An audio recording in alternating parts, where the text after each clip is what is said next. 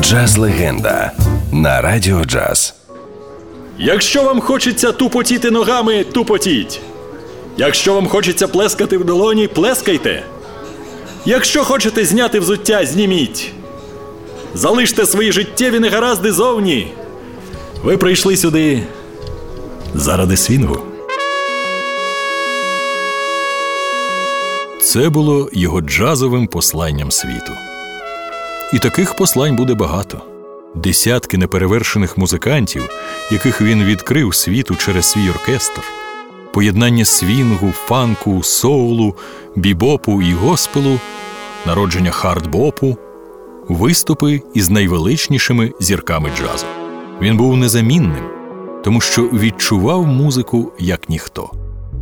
На його барабанних паличках трималися оркестри, комбо і тріо. А іноді його пристрасть та енергія перетворювала палички на справжні факели. Ну, принаймні так здавалося публіці. Інколи важко розрізнити, що в його немузичній біографії правда, а що ні.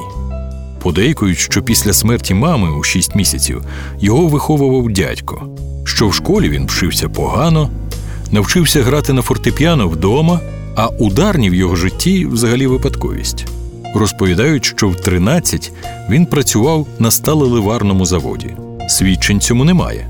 Але в те, що він у цьому віці зустрів кохану, у 14 одружився, а у 15 вперше став батьком, повірити можна.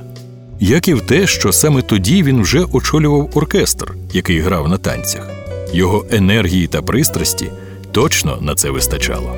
А ще розповідають про те, що рік він провів в Африці вчився грати на всьому, що підпадало під руку, прийняв іслам і змінив ім'я. Інші свідчать, що він не покидав територію Сполучених Штатів Америки.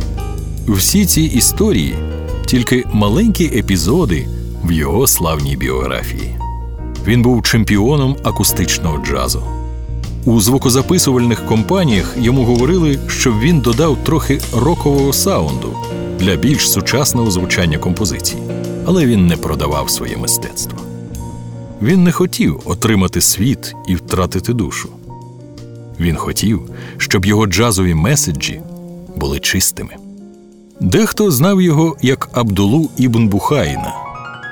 Колеги називали його коротко Бу, а ми називаємо його легендарний Арт Блейкі.